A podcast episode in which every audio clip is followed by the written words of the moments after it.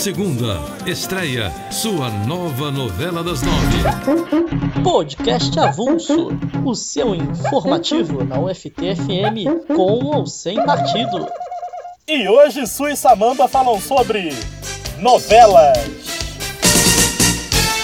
Vem meu amor, vem com calor No meu corpo sem enroscar as novelas merecem um podcast avulso, Su. Elas estão entre os melhores produtos culturais que o Brasil produz e exporta. Além das novelas terem começado na rádio, as famosas radionovelas da Rádio Nacional, Samamba, tudo começou com A Busca da Felicidade nos anos 40. A coisa já nasceu folhetim dramático, cara. Era só dramalhão, né? O maior sucesso da rádio foi O Direito de Nascer.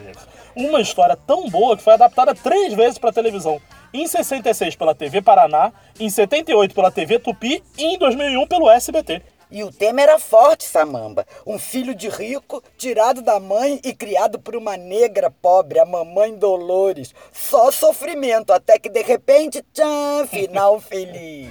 I just want some, someone to talk to. I want you just the way you are. E é sempre assim, né? O Gente Boa sofre o tempo inteiro e só é feliz no último capítulo.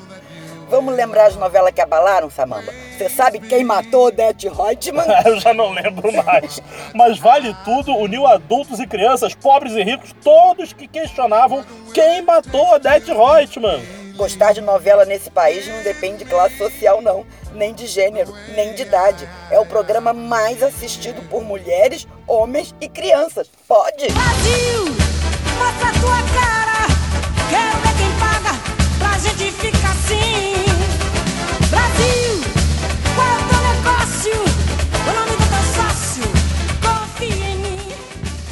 É por isso que quando o Brasil cedia algum evento internacional, o pessoal da organização custa entender que tudo tem que parar na hora da novela.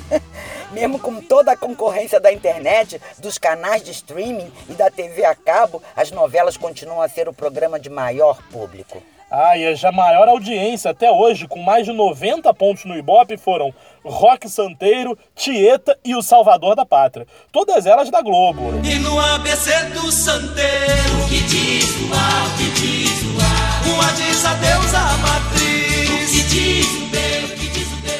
Você se refere à audiência no Brasil, né? Porque no mundo todo estima-se que 2 milhões de pessoas assistam a uma novela brasileira todo dia. Nossa, e a gente fica surpreso de saber quanta gente no mundo sabe quem é a Escravizaura, por exemplo, quem é o Tonho da Lua, quem é a Juma de Pantanal. Gente que sabe o caminho das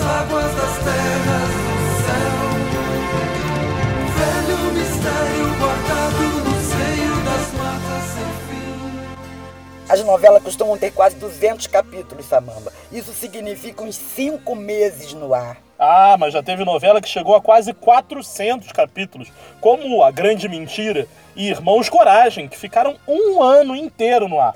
A gente acaba ficando íntimo dos personagens, né?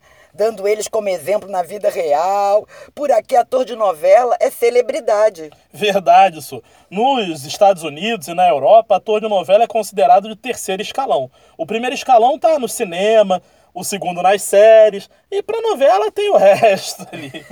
e galã de novela? Parece o sonho de todo ator, mas depois que o cara vira galã, nunca mais pode ser outra coisa. Ah, eu me lembro do Antônio Fagundes reclamando de passar décadas representando o mesmo personagem e que todo mundo, público e produção, reclama se ele faz algo diferente. Sinto muito, Fagundes, mas uma vez rei do gado, sempre rei do gado.